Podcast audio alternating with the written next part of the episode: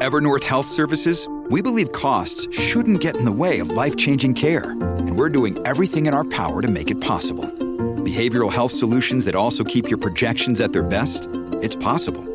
Pharmacy benefits that benefit your bottom line? It's possible. Complex specialty care that cares about your ROI? It's possible. Because we're already doing it. All while saving businesses billions. That's Wonder made possible. Learn more at evernorth.com/wonder.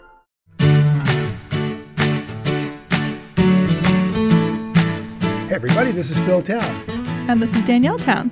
Welcome to the Invested Podcast, where you guys know what we do. We're we're we're five years into this. You guys pretty much know what we do.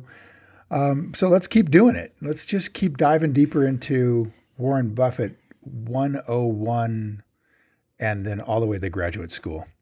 Ooh. Warren Buffett investing. Love that it's- we had- characterization. I think had a- it's the uh yeah, the the the Buffett we don't call it this, but it's the Buffett and Munger podcast basically. Yeah, Where we yeah. talk about how the heck to learn about long-term value investing. Yeah, and, and it's fascinating that it's very hard to get this kind of an education. I will I will pat ourselves on the back. It's very hard to go to an institution and get this education. In fact, Columbia Business School is famous for being Warren Buffett's alma mater, where Ben Graham taught for years, where Buffett learned from him, and they formed a you know sort of Graham school there at Columbia. And remarkably, um, the, the, the professor who shall remain unnamed, uh, who teaches value investing there, he just recently retired. That'll be a clue. Doesn't really teach this. And it's extraordinary to me how many people say they, and, and how many people who are good investors worship Warren Buffett and go to his meetings and have been following him for years and don't actually invest the way he does. It's it's really really amazing. It, this kind of investing um, doesn't lend itself well to institutional investing. It it really is difficult for institutional fund managers, meaning Wall Street, to copy this kind of investing strategy. If not Yeah, it's an interesting question. I don't know anything about that professor. There's a great um there's a great newsletter that Columbia students put out, which is um called the it's like the Graham and Doddsville newsletter, I think is what it's called. Um fantastic resource for value investing, uh profiles of investors, etc. So yeah, I, I'm not gonna co-sign anything negative about Columbia because they're the ones who are talking about value investing in an educational environment, which I think is important. It is. But Um, I, I- will say though, there's a certain purity to what Buffett and Munger do. Yeah. a kind of religious religiosity to it. There's a there's a kind of a dogma to it. Not kind of. There's a dogma. yeah, there is. There's a set of beliefs. and I think that you have strongly educated me about that dogma on I this think podcast. Columbia is less educated in the dogma than, than this podcast. And I, and I would I would I would be happy to debate that with anybody at Columbia. And I, I don't think it's very debatable. I mean, you can read the the wonderful Graham and Doddsville newsletter, and you'll see for yourself. It is loaded with sort of peripheral kinds of value investing. So there, there's a Well, broad you know, I also category. think really strongly that investing is so personal. And I think that's why I'm so drawn to the concept of an investing practice that you're constantly learning and growing and trying to Mm-hmm. get better at something that's not for perfectible. So I would be really surprised if there were, I mean, I'm sure there are a few, but we all turn it into our own thing, right? Like we all have our own personalities. We all have the types of companies that we're drawn to just through our own interests and circles of competence. And it makes sense to me that people take the dogma, take the education and turn it into something slightly different that that resonates with them, that works with their lifestyle, with their investing practice. And yes, with their investors if they're a professional. Um, those are real life incentives that I think can't be ignored. I, and I think there's a great there's a great bumper sticker from the '70s that read, uh, "Your karma ran over my dogma." right. Uh, and it, there's there's a certain feeling there that dogma is in it is a little bit of a difficult thing in its own right. And I will tell you, I will admit it. You know, I'm I'm a pure I'm a what is it? I'm I'm about purity in in the dogma as I see it. And I'm quite sure that um, I could sit down with Warren and Charlie, and they would go, "No, no, that's this is wrong or that's wrong. What about your? You mean about your view about of my dogma? Yeah, right? yeah, yeah, yeah. But there are certain things that, and, and honestly, it's you see Warren evolving over the years, right? You just see the evolution taking place from the guy God, who no hauled, kidding. you know, coffee beans or something for America. I mean, just driving hard goods across town to collect stock certificates and uh, all the way to uh, now, you know, just being unable, uh, unable by virtual size to do the kinds of things he did in the past. So, yeah, it all Oh. it all evolves. You're right. And yeah, and I, I here. think about like since I've been around, like I distinctly remember us starting this, and once we got past the initial sort of thing, what is value investing, etc. I remember you telling me that Buffett does not invest in tech companies because he doesn't understand them. And even at the time, I was like, wow, that really excludes like most companies. And I think, you know, for 10 years ago, tech companies were still rather siloed as tech exclusive, but now hmm. virtually every company is involved with tech in a hmm. major way. Hmm. And True. and so in the last 5 years, we've seen that being true. Buffett didn't famously didn't invest in tech companies to now he's investing in like cutting edge tech companies that a lot of people don't understand like Snowflake. It's really really interesting to watch that. And and Apple, which people do understand but like is demonstrably a tech company. It's just so interesting to see the the way that he's really able to like not fall back on his own dogma, right? Right. Like And- you've and- got that confirmation bias of he's been saving saying to the And- world for 20 years, I don't invest in tech companies because I don't understand them. Not because I don't like them, because I don't understand them. And then he's like, Nope, forget that. Got it. Figured it out. I'm on it. and I think Charlie it's amazing. Ha- and Charlie owns a tech company.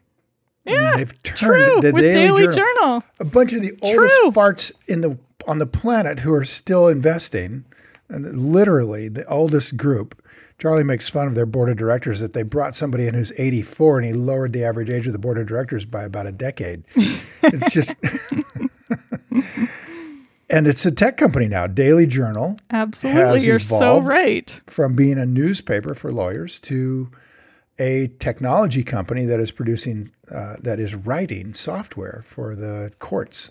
um, and like trying to intricate software. Like, Oh, yeah. it's not just like they're they make an app or Oh, something. It's one-off software kinds Yeah. of stuff, and the- Yeah. the toughest kind of software. And uh, and Charlie, who you know doesn't like risk capital, calls it a venture capital scheme, right? So they're these guys. Um, I mean, they have certainly laid out the principles of investing, and we've been diving deep into those for years. Um, but those principles are broad, and they they really sort of require you to continue to grow as a human being, to continue to open yourself up to new experiences, and to continue to focus on what's turning you on. What what do you think about the future? Where where where do you want to go with the future? And voting for it with your money. So that's all we're trying to teach you to do is to figure out what you need to know to vote your money. Um, you know, put your money where your mouth is and and vote it by putting money into things that you really want to own. And I think what I, I really take personally from that is just because I've said something, I'm trying to think if I've done this. I don't know, maybe I have already. Just because I've said something publicly doesn't mean that I'm not allowed to change that in the future. And I think there's so many investors who talk about how hard it is to say like I really like this company. They say it publicly. They get behind it. They put their name behind it. And at that point it's really mentally hard to make the shift to change your mind about that company even when the signs are telling you to. And I mean, Buffett's done that with individual companies as well, but in general, I just find his ability to just change what he's up to so inspiring because it looks easy. He makes it look easy, but it's hard to do that. Well, let's talk about that for just a second. It, Sure. It's it's something that Charlie and Warren pride themselves on. Um, that that they they stay aggressively within their circle of competence. They believe, um, but that circle continues to grow. Right? Totally, I mean, as yeah. you learn and you learn, the circle continues to grow and expand. And they part of the practice of staying within that circle of competence is to avoid the pitfalls of confirmation bias. That that sense that you know, um, and then you, you you defend it, and almost the less you know, like you kind of deep down subconsciously know you don't know, then you defend it even more. And and and confirmation bias means that you look for those things which confirm your opinion, and you discount those things or ignore them completely that do not confirm your opinion. And we do it unconsciously. That's the And really amazing it- thing that research has shown. Really tough part of that. It's one thing to sit there and be like, "Oh, I like that point a lot. I must be, uh, you know, propping up my own point, my own conclusion." But we Mm-hmm. do it without realizing it. We say to ourselves like, "Oh, that negative earnings report isn't really a problem because of X, Y, and Z, and I can explain it away." And if you're somebody who's come in without any preconceived notions, you might eval- you might evaluate it differently. Well, it's it's one of the advantages we have if we're working with someone else, right? Yeah, if you've that's got true. a Munger Well, to bounce things off of, right? Yeah, Uh, yeah. Warren calls Charlie the abominable no man yeah. because it's so much easier to say no when it's not your idea. And we do the same thing here. I'm, my analysts, you know, I throw them ideas and they'll they'll come up with ideas on their own. But if I've tossed them an idea, it's certainly not something I have a stake in, right? I'm I'm not committed to it in any way. Just think, hey, this is a good idea. Take a look at it. Uh, or they come back with something and they say, "Oh, this is this is really worth digging into." It's so much easier for me to start chopping it apart. You know, really. So I mean, fast. Actually, I like it. It's fun. I like that's something I like to do. It's just you know chop apart that concept that somebody is saying is so great. It's sort of and it's it's just a lifetime of habit of doing it. Uh, makes me really fun to discuss things with, doesn't it? Tell me about it. which side do you want to take on this? And then just go the other way you know? I we wrote about that a bit in invested danielle was uh, about her me me forcing her to think about things she different kinds of ways and she did not like it. It was not fun. Well, we don't have to get into that. no we don't have to. Let's take let's take a I, question I, here I will this. say, well, let me just add. Yeah, we're going to take a question. Um, I just want to add one more idea about removing your unconscious bias, uh, your confirmation bias when it comes to investing that I've found helpful because I don't have analysts to pay to do it for me. so, um, what I have found actually surprisingly helpful and very irritating is asking a friend or a family member, just whoever, what they think about a given company. If it's a company that they have like heard of or used in some like any, let's say like Amazon, like, you know, what do you think about Amazon?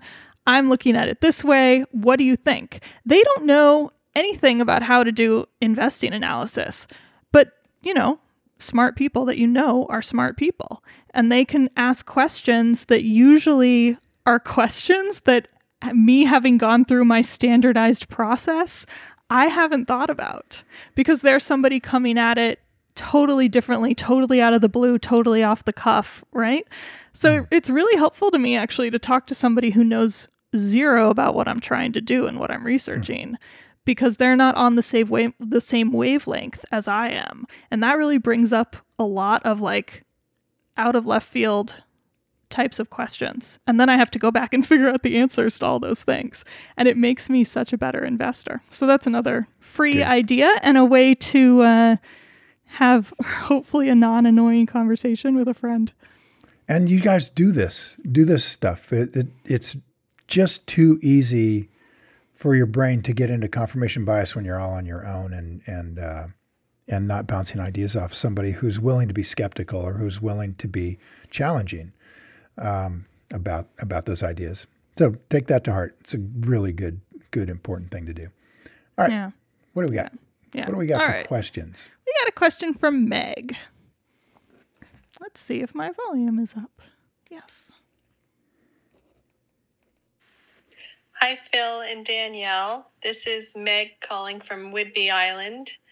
I am wondering if you can help with a question about stock splits and how it affects how we can calculate our margin of safety.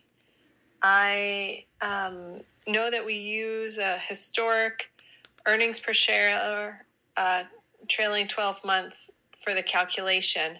And I'm a little confused on how, when a stock splits like the Apple um, that split four to one, how we can use historical data to still calculate that margin of safety. Uh, any insights, any clarification you can offer is greatly appreciated. Super love the podcast, love your books, and um, really enjoyed your class, Phil. Thanks so much. Bye bye. Thanks, Meg. Meg killing it with the practical questions. I love it. So, can you want to explain what a four to one split means for Apple? What is that? Yeah. So, what a stock split is, is when you have um, X number of stock, every company gets to decide how many shares of stock they have. There's no rules about it. You can have one, although that would make things complicated if you have more than one shareholder.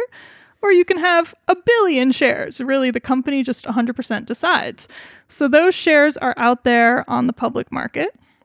And then sometimes for various reasons, usually it's that the uh, the the price of an individual share of stock is getting too expensive, or they want to uh, shift their ownership around a little. They can just it's a purely legal uh, method of splitting a share of stock from one into however many they want. So she asked about Apple, where they went from one to four. So a given share of stock that I own, let's say of Apple, is just split into quarters, and I overnight own four shares of Apple for that one. And so the total amount of actual shares has quadrupled, but the pie is the same size. The total actual ownership of the company is the same size. Everybody just owns four times as many actual shares as they used to. And and by doing that, the price of each individual share conceivably would be cut into four as well. What tends to happen in the public markets is other things, but that is the the legal version of it. At least immediately it gets cut into Yeah. quarters. Yeah, that's the, right. The moment, the next day when it opens up after the stock split, it is absolutely perfectly cut into quarters at Correct. the open. Correct. and then all kinds of fun things happen. Okay, that's very good. That's that's exactly uh, what I'd hoped would happen when I sent you to law school. You sent me to please. Okay, when I Can we have I- a little I- uh, more respect for okay when you chose to go to law school. All right, so um, it's it's it's so interesting because Meg's problem isn't that she doesn't understand the stock split thing. No, not at all. did that she for sounded like she got it. Yeah. She got that totally. It's the in fact that she understands it quite well. And that creates a problem. She's thinking, I'm looking at historical data that goes back 10, 20 years. Um, and that data is, you know, yeah, today I'm looking at it the day before the stock split, and it is historical based on the number of shares. If it's historically, you know, on a per share data basis, then it is absolutely dependent on the number of shares that are outstanding um, or that are, yeah, that are basically out there in the market. And so her question is after they split it into quarters, how can I rely on data that isn't accurate anymore? It's four times too high, effectively. Um, and that is uh, exactly a, a, a wonderful question because it does it does say you understand what's going on. So good on Whidbey Island. Way to go. That's kind of up where I spent a lot of time in my youth. Oh, is it? I, was wondering where it was. Yeah, it was. Around Washington? Yeah, it's right outside Seattle, Oh, Puget Sound. It's one of, really one of the great places to live, Whidbey Island. Families have a lot going on. Let OLLY help manage the mental load with new cognitive help supplements for everyone four and up, like delicious Lolly Focus Pops or Lolly Mellow Pops for kids. And for parents, try three new Brainy Chews to help you focus, chill out, or get energized. Find these cognitive health buddies for the whole fam at olly.com. That's O L L Y.com. These statements have not been evaluated by the Food and Drug Administration. This product is not intended to diagnose, treat, cure, or prevent any disease. Its own little place in the Banana Sounds Belt. They have they have sunshine when Seattle's raining. Extra lovely.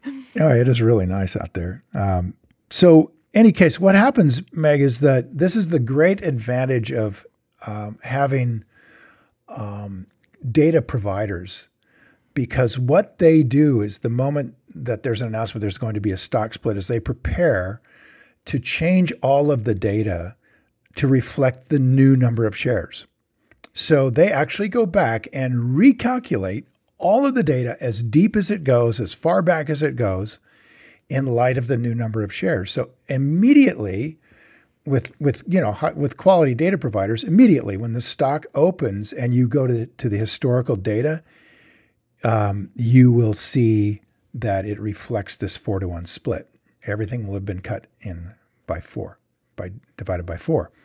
Now that is everything except the old original documents. They are going to show the shares that existed in that year uh, or in that quarter. So when you go to the original documents, um, you will see per share stuff going on there that won't be reflected in the compiled data um, that we use on the internet.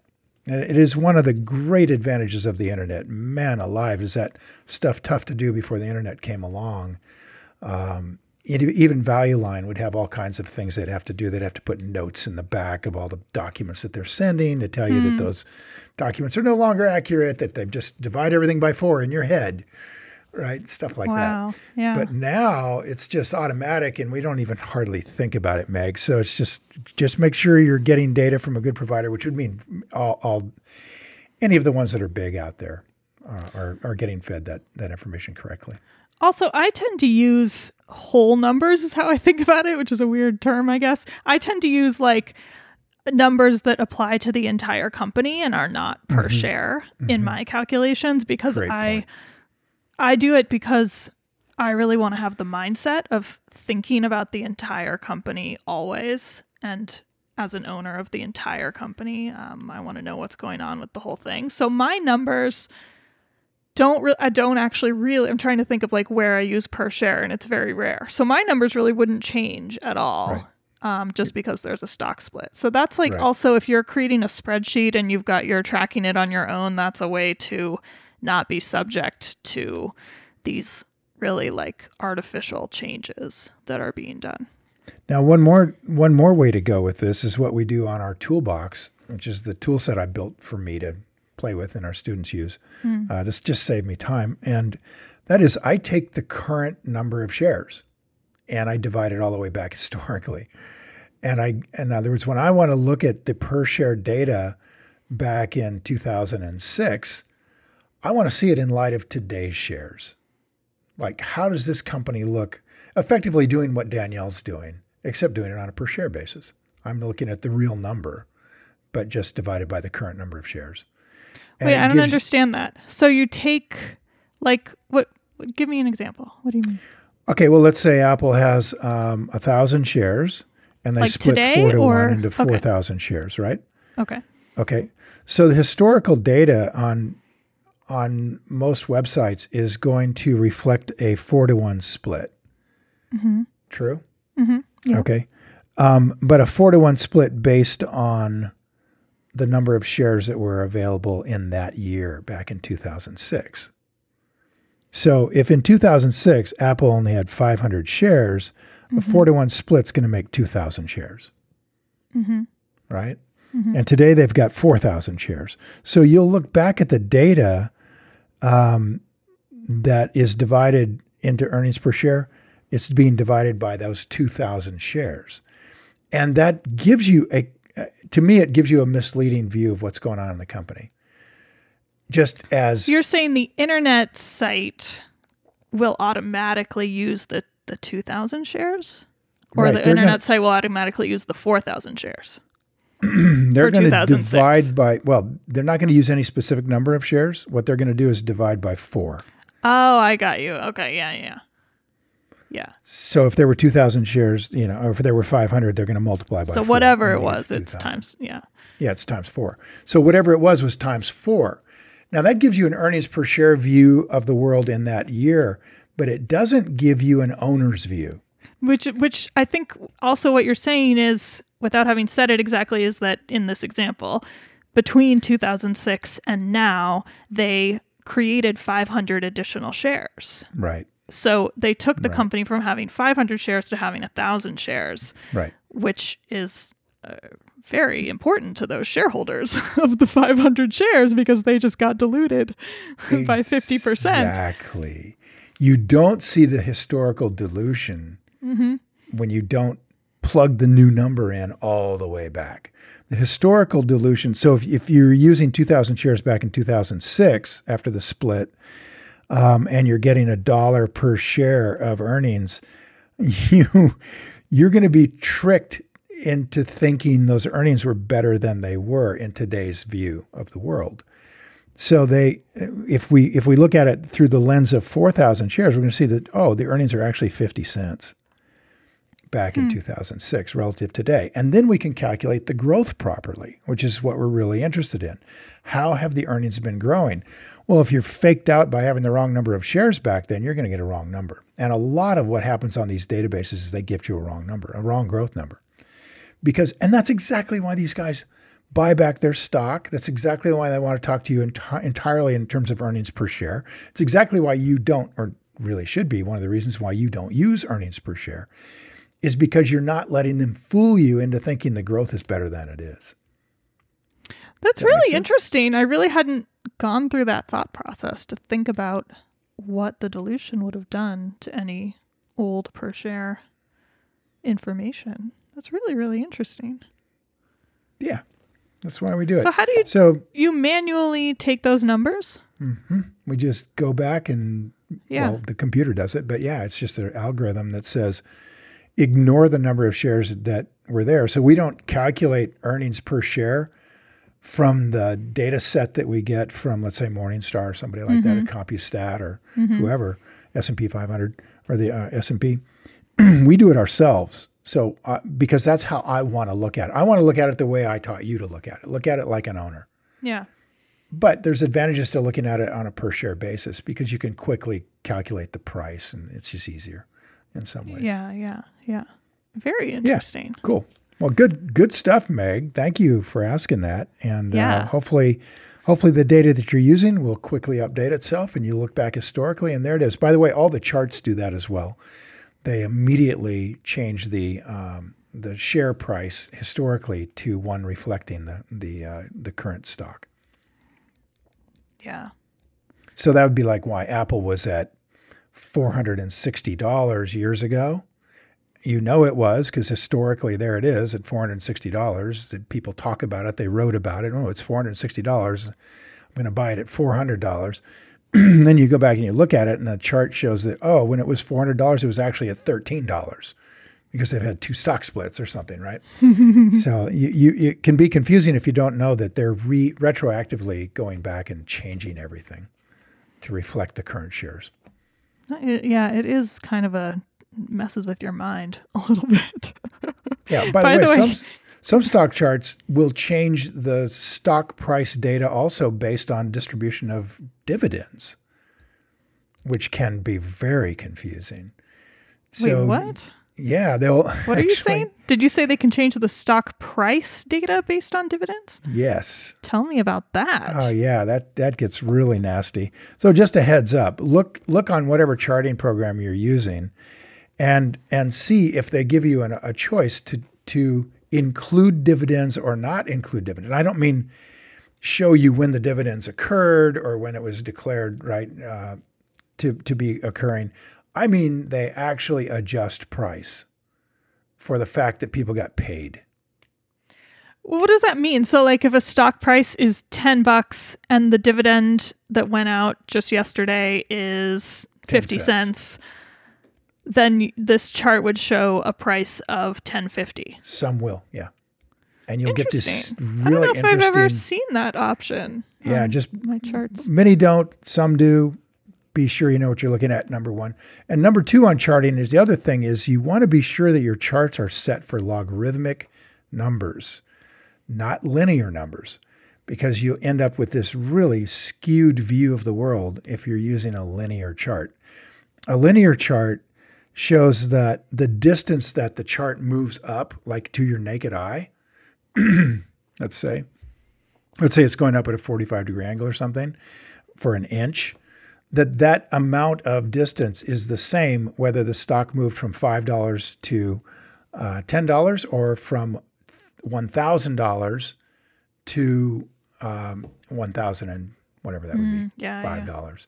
So it's it you end up with this very wrong view of how what's really going on. What you want is logarithmic so that a double in the chart moves the chart the same amount. A mm. double in price moves the chart the same amount. So moving from five to ten dollars would be the same as moving from a thousand to two thousand mm-hmm. in terms of the pricing. Mm-hmm. And then you'll get a view of the world that's more correct. I also just want to say there can also be reverse stock splits where they take, let's say, two shares of stock and turn them into one share of stock. So just to say that that also exists. yeah and why would they do that Well, they want to make their stock price look better. right? It's there's not a lot of good reasons. Um, one of the reasons is that they're having trouble maintaining a stock price sufficiently high to stay listed at the Nasdaq or American or New York Stock Exchanges, which have a minimum. They don't want to have penny quote penny stocks, which now today means anything below five dollars per share. They don't want them on there um, for various reasons. It, but but one of which is there's certain prestige, and like eh, there's a certain lack of prestige on having a 42 cent stock. I think it's also just keeping up with the hundreds of stocks that are at that level. It's like culling oh, the, Yeah, the that- level of workload. the- right, exactly. So okay, all all good things to remember, none of which are really brutally important. Except I think what Danielle was saying is be sure you think of it like an owner. Look at it like an owner would. You're not going to look at it per share because there's only one share. yeah. Oh, I like that. There you go. All right. Thanks, everybody. all right, thanks, Mike. Hi, guys. Thanks for listening to Invested. If you enjoyed this episode and you want more information or to listen to additional episodes, visit our website at investedpodcast.com and sign up for my virtual workshop right there. Spots are definitely limited for this event. I'm not kidding, they really are. They sell out very quickly. So, everything discussed on this podcast, by the way, is either my opinion or it's Danielle's opinion. And really important, it's not to be taken as investing advice because I am not your financial advisor nor have I considered your personal situation as your fiduciary. So remember that. You're on your own here. This podcast is for your entertainment and education only, and I really hope you enjoyed it.